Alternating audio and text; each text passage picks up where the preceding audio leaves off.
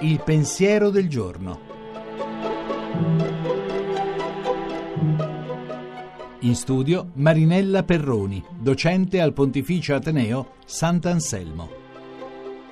A volte, quando il quotidiano si fa pesante, speriamo di poterci tirare fuori, di poter andare in esilio, un esilio magari solo interiore, che dia però il senso che nella vita alcune vie di fuga restano sempre percorribili. In queste ultime settimane tutto però si è fatto così ostile che nessun esilio sembra possibile.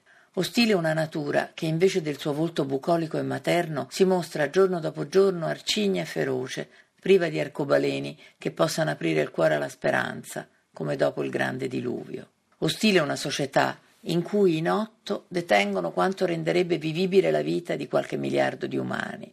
Ostile un mondo in cui in troppi si affiderebbero con gioia all'uomo forte di passaggio che garantisce menzogne e violenza, ma sa di poter contare su un numero incalcolabile di uomini e di donne che preferiscono il peso del gioco alla fatica della libertà. Ti guardi intorno e ti domandi dove potrebbe essere il luogo, anche solo interiore, favorevole al tuo esilio. Il salmista ti ricorda che non sei né il primo né l'ultimo, per il quale la natura, la società e il mondo si fanno a volte bui e pesanti, e ti presta le parole per non cedere alla desolazione. Alzo gli occhi verso i monti, da dove mi verrà l'aiuto? Il mio aiuto viene dal Signore, egli ha fatto cielo e terra. Non lascerà vacillare il tuo piede, non si addormenterà il tuo custode, non si addormenterà, non prenderà sonno il custode di Israele e ti dà forza sapere che queste parole sono state recitate milioni di volte, anche dopo Auschwitz.